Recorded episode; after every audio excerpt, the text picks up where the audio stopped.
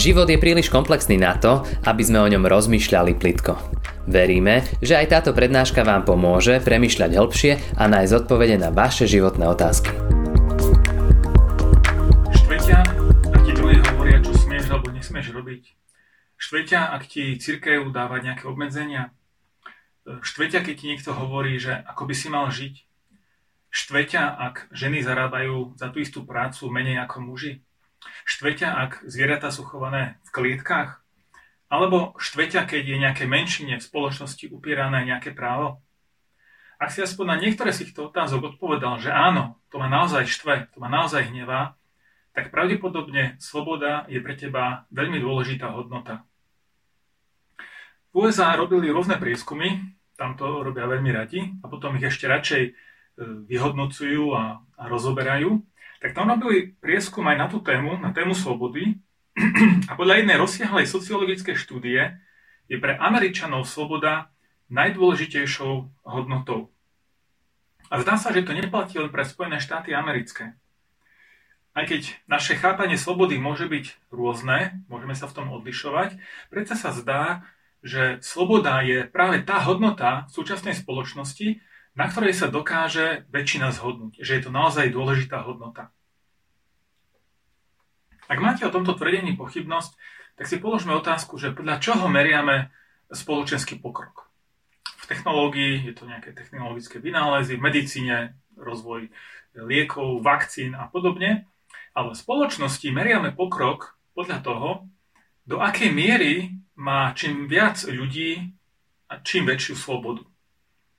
Napríklad skupiny, ktoré boli doteraz na okraji spoločnosti, ktoré boli nejakým spôsobom utláčané, vytesňované, tak zrazu získavajú viac ekonomickej, politickej, spoločenskej slobody.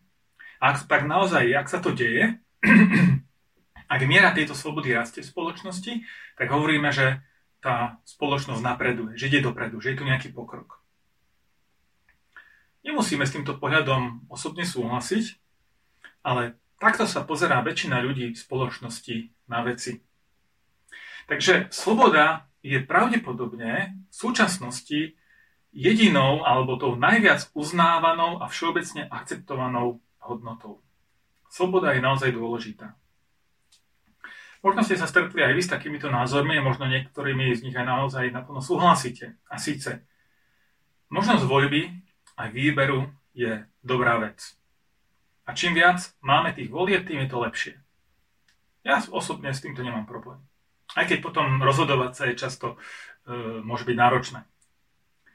Ak ma nejaká autorita do niečoho nutí, tak je to podozrivé, pretože nikto by nemal inému hovoriť, ako má žiť, čo si má myslieť a čo má robiť. Alebo jediný hriech, ktorý sa netoleruje, je neznašanlivosť. Alebo Nikto by nemal kritizovať hodnoty druhých, pretože každý má právo žiť svoj život tak, ako sám chce. V tomto zmysle je sloboda nielen nejaká pekná hodnota, ale je vlastne tým najvyšším dobrom spoločnosti. To najväčšie dobro, o ktoré sa máme usilovať. Lenže je tu problém. Aký? Problém je v tom, že to takto jednoducho nefunguje. A skúsim dnes povedať také dve veci, bolo by ich aj viac, ale spomeniem aspoň dve veci, na ktorých si môžeme ukázať, že chápanie slobody ako neprítomnosť obmedzení je nesprávne. Že to tak jednoducho nefunguje, že to nie je reálne, že, že takto ten svet nefunguje. V tomto zmysle nie je možné žiť absolútne slobodne. Teda v tom zmysle, že nebudem mať žiadne obmedzenia, že si budem robiť úplne čo chcem. Samozrejme aj súčasný človek, ktorý túto, tento názor zastáva, tak povie, že hranicou je to, že nesmiem ubližovať druhému. Že moja sloboda končí tam, kde začína sloboda druhého. Ale ani toto nie je dostačujúca definícia. Ani toto nefunguje. Zoberme si takýto príklad. Čo spravím, ak si nejaké moje dve túžby navzájom odporujú? Napríklad, si mladý, študuješ medicínu, možno, že to nie je tvoj prípad, ale vieš to predstaviť, medici tí majú veľmi veľa práce, veľmi veľa učenia a nemajú veľmi čas na party. Lenže je medic, ktorý rád chodí na party, rád sa zabáva s priateľmi, ale pritom chce aj skončiť školu a byť úspešným lekárom. Tieto dve jeho túžby si navzájom odporujú. ak dá veľký priestor, príliš veľký priestor e, tej túžbe zabávať sa, môže mať problémy v škole. Ak bude tvrdo pracovať, študovať, nemôže sa zabávať v tej miere, ako by chcel. Ktorej z týchto túžob dá prednosť? Musí si vybrať. Nemôže mať obidve.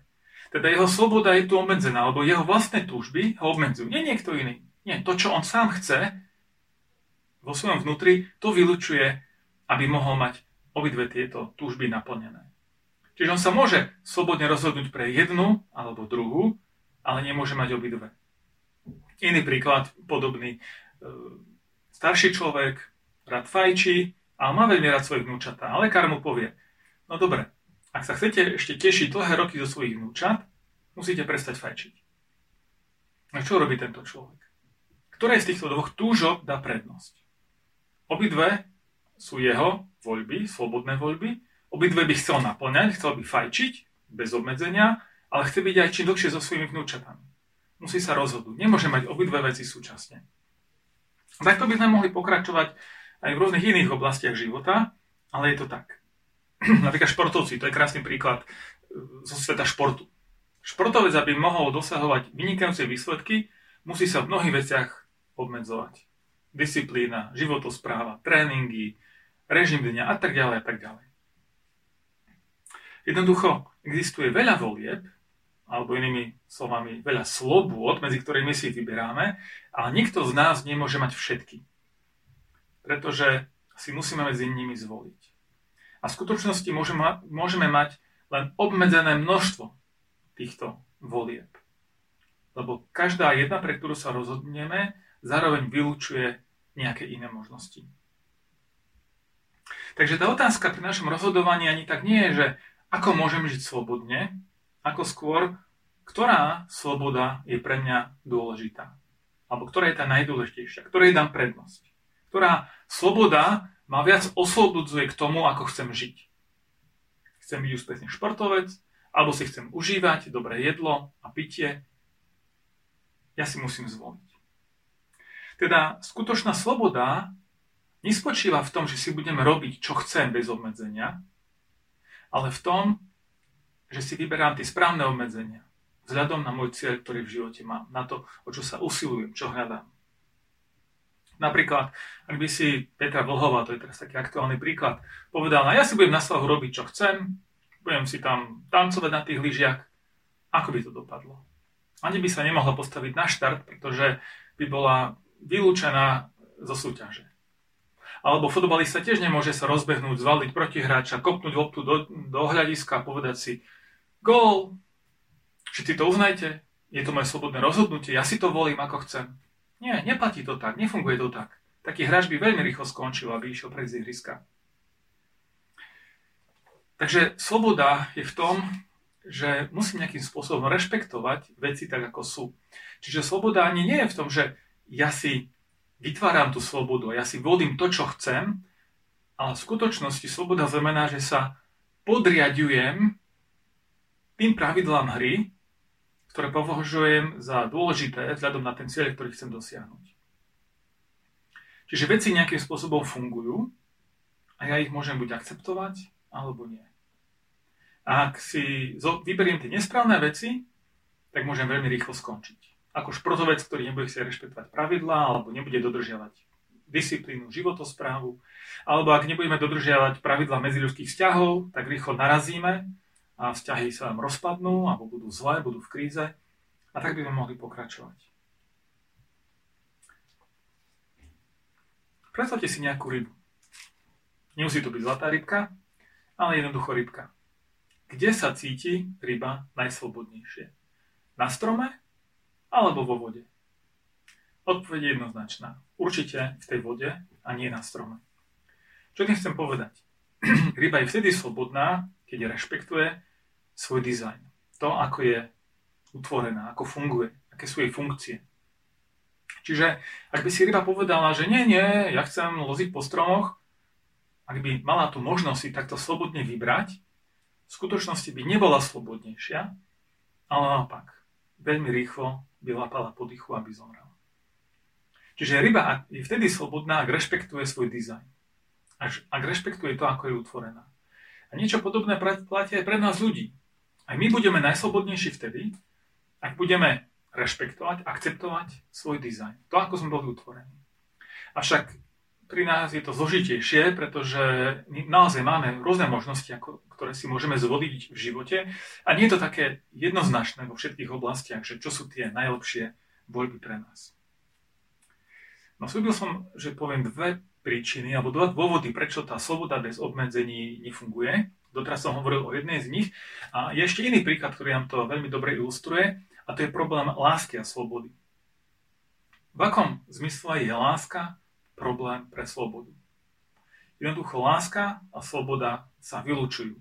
Možno vás to zarazí, ale je to naozaj tak. Ja si síce môžem slobodne vybrať, a vďaka Bohu, že si môžem slobodne vybrať, e, koho budem ľúbiť, ale ako náhle si vyberiem, koho budem ľúbiť, tak prichádzajú obmedzenia v mojom živote. Prichádzajú obmedzenia. Nie len v tom, že keď si vyberiem povedzme, v tom partnerskom vzťahu jednu ženu, tak tie iné už nie sú pre mňa voľbou, ale jednoducho aj tá jedna voľba, že budem milovať túto ženu napríklad, prináša mnoho obmedzení. Pretože už si nebudem robiť to, čo ja chcem iba, kedy chcem a ako chcem, ale budem brať do úvahy dobro toho druhého, tej mojej ženy, tej mojej partnerky alebo partnera. A teda svoje šťastie, alebo moje vlastné blaho, nachádzam v dobre, v blahu toho druhého človeka. Teda už to, ako sa rozhodujem, aké voľby si vyberám, robím vzhľadom na toho druhého. A to už nie je sloboda bez obmedzení. Tam už sú isté hranice. Alebo beriem do úvahy hranice toho druhého. Takže je to také až možno zarážajúce, že na jednej strane skutočná láska bez slobody nemôže byť, lebo len, skutočná láska môže vzniknúť len tam, kde mám slobodu si zvoliť aj nemilovať. A na druhej strane, keď sa rozhodnem milovať niekoho, tak to prináša obmedzenie slobody. A teraz je otázka, čo je pre mňa dôležité? Sloboda alebo láska? Alebo tie obmedzenia, ktoré prináša láska, robia ma slobodnejším, alebo som slobodnejší bez lásky? Že vidíme ďalší problém, že sloboda bez obmedzení, a chceme napríklad skutočnú lásku, nefunguje. Nie je reálna.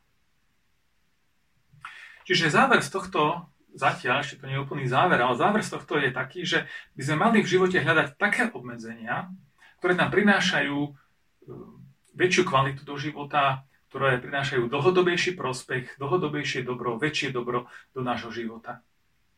Teda niečo ako tá ryba, ktorá je najslobodnejšie práve v tej vode. A my musíme objaviť, či je to tá voda pre nás, tak čo je voda pre rybu. Ak sa bavíme o kresťanstve, tak aj tu platia isté obmedzenia. Otázkou však je, kto tie obmedzenia dáva. Či tie obmedzenia v kresťanstve dáva nejaký despotický tyran, alebo ich dáva milujúci otec. Skúsme o tom ešte porozmýšľať. Vrátim sa k tej otázke lásky a slobody, pretože toto nám krásne ilustruje, e, čo to znamenajú tie obmedzenia, e, ktoré sú v kresťanstve. V prvom rade je to Boh, ktorý sa obmedzil kvôli človeku. Až potom prichádza tá voľba, či sa človek bude nejakým spôsobom obmedzovať alebo podriedovať Bohu. Čo tým myslím? Boh sa z lásky obmedzil, obmedzil svoju slobodu a stal sa človekom. V liste Filipským v 2. kapitole je, je celá taká hymna opisujúca to, ako sa Ježiš Kristus, Boží syn, vzdal svojho majestátu, svojej božskosti a ponížil sa, zostúpil sem na zem, stal sa jedným z nás, žil tu, trpel a úplne zažil až to úplné ľudské dno. Odmietnutie, ukrižovanie, zavrhnutie potom bol povýšený. Evangelium podľa Jana je tou knihou v Biblii, ktorá hovorí o slobode pomerne veľa. A v 10. kapitole sú zaznamenané slova pána Ježiša, ktorý hovorí, dávam svoj život, nikto mi ho neberie, ja ho kladiem dobrovoľne, to znamená slobodne, mám moc ho dať a mám moc ho zase vziať.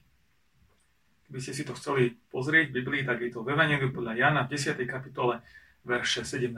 a 18. Kresťanstvo je jediné náboženstvo, o ktorom viem, že je tam Boh, ktorý sám seba obmedzuje v prospech človeka.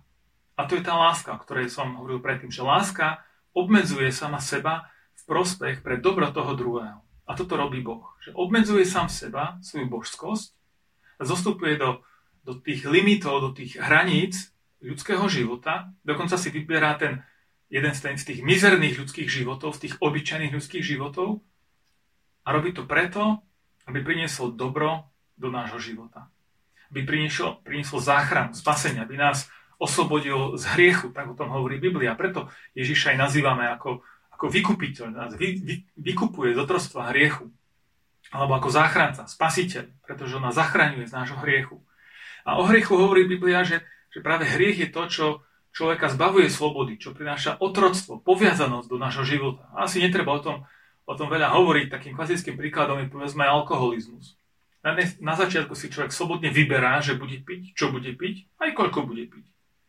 Ale časom sa môže stať, že to, čo si na začiatku slobodne vyberal, sa, stra, sa stane jeho otrokárom. Že už si nedokáže nevybrať, že už, už musí piť a ničí to jeho život a jeho vzťahy a tak ďalej. O tom netreba do široka hovoriť, tie príklady poznáme asi každý vo svojom živote. Čiže niečo, čo na začiatku je, sa vyzerá, sa javí ako slobodná voľba, sa môže stať našim otrokárom. A z tohto otroctva nás chce vyslobodiť Ježiš Kristus. Robí to tým, že sám seba obmedzuje, svoju slobodu. Tak otázka, že ako sa môžem stať slobodným človekom, je to dobrá otázka, ako vlastne žiť ten najslobodnejší život, tak Kresťanstvo nám prináša odpoveď, že je to skrze Ježiša Krista, ktorý sám seba obmedzil.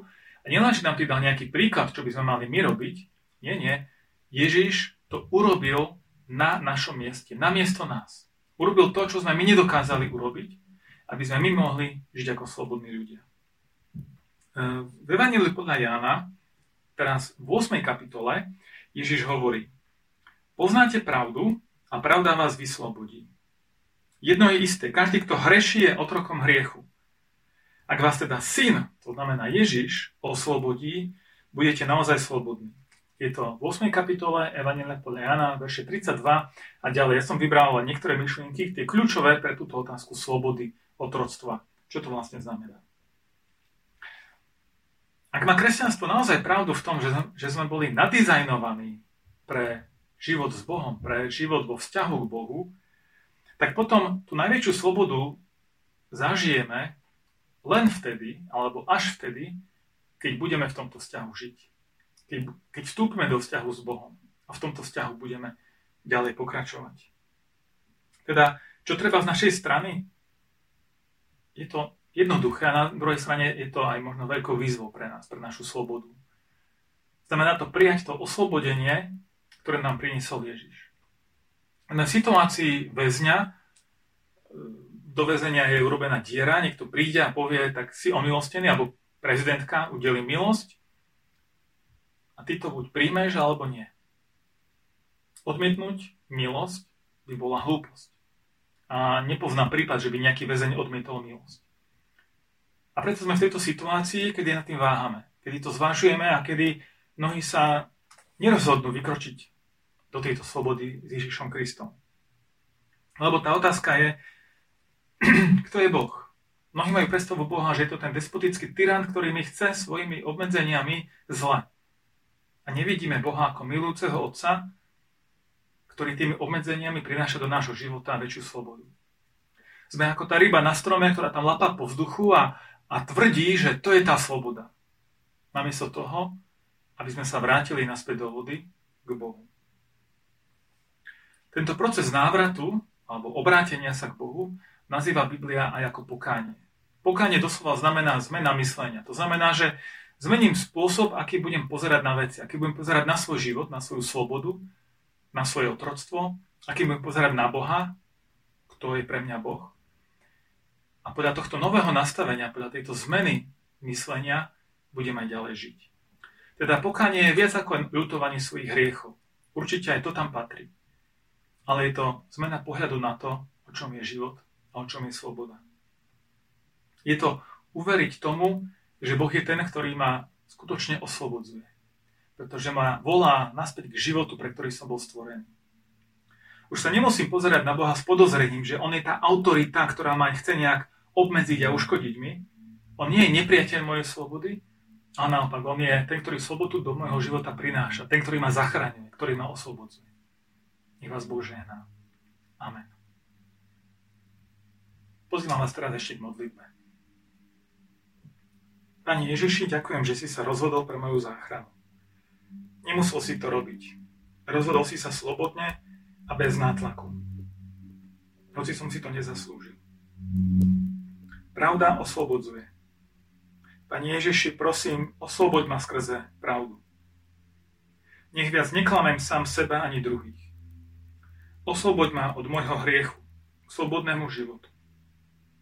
Nechcem byť viac poviazaný svojimi žiadosťami, túžbami alebo s nami. Nechcem byť poviazaný tým, čo sa stalo v minulosti, ani tým, čo sa deje v prítomnosti, ani strachom z budúcnosti. Chcem podriadiť svoj život Tebe, Pani Ježiši. Ty ma urob slobodný. Kvôli tomu si prišiel. A za to Ti ďakujem. Amen. Ak sú nejaké oblasti tvojho života, v ktorých vnímaš, že nie si celkom slobodný, sú možno nejaké konkrétne oblasti, veci v živote, kde cítiš, že si nimi zotročený, že ťa zvezujú, tak ti navrhujem, aby si sa ešte sklonil v modlitbe a pomenul tieto konkrétne veci vo svojom živote v modlitbe a povedal to Pánu Bohu. Buď požehnaný. Amen. Ďakujeme, že ste si túto prednášku vypočuli do konca. Modlíme sa, aby ste boli inšpirovaní a povzbudení. Ak máte nejaké otázky, napíšte nám správu na Facebooku, Instagrame alebo hoci aj e-mail. Projekt Chcem viac už viac ako 10 rokov podporujú ľudia z celého Slovenska. Pridajte sa k ním. Aj vďaka vašim darom a modlitbám môžeme prinášať každý týždeň dobrú správu, povzbudenie a inšpiráciu tisíckam ľudí nielen na Slovensku. Ďakujeme.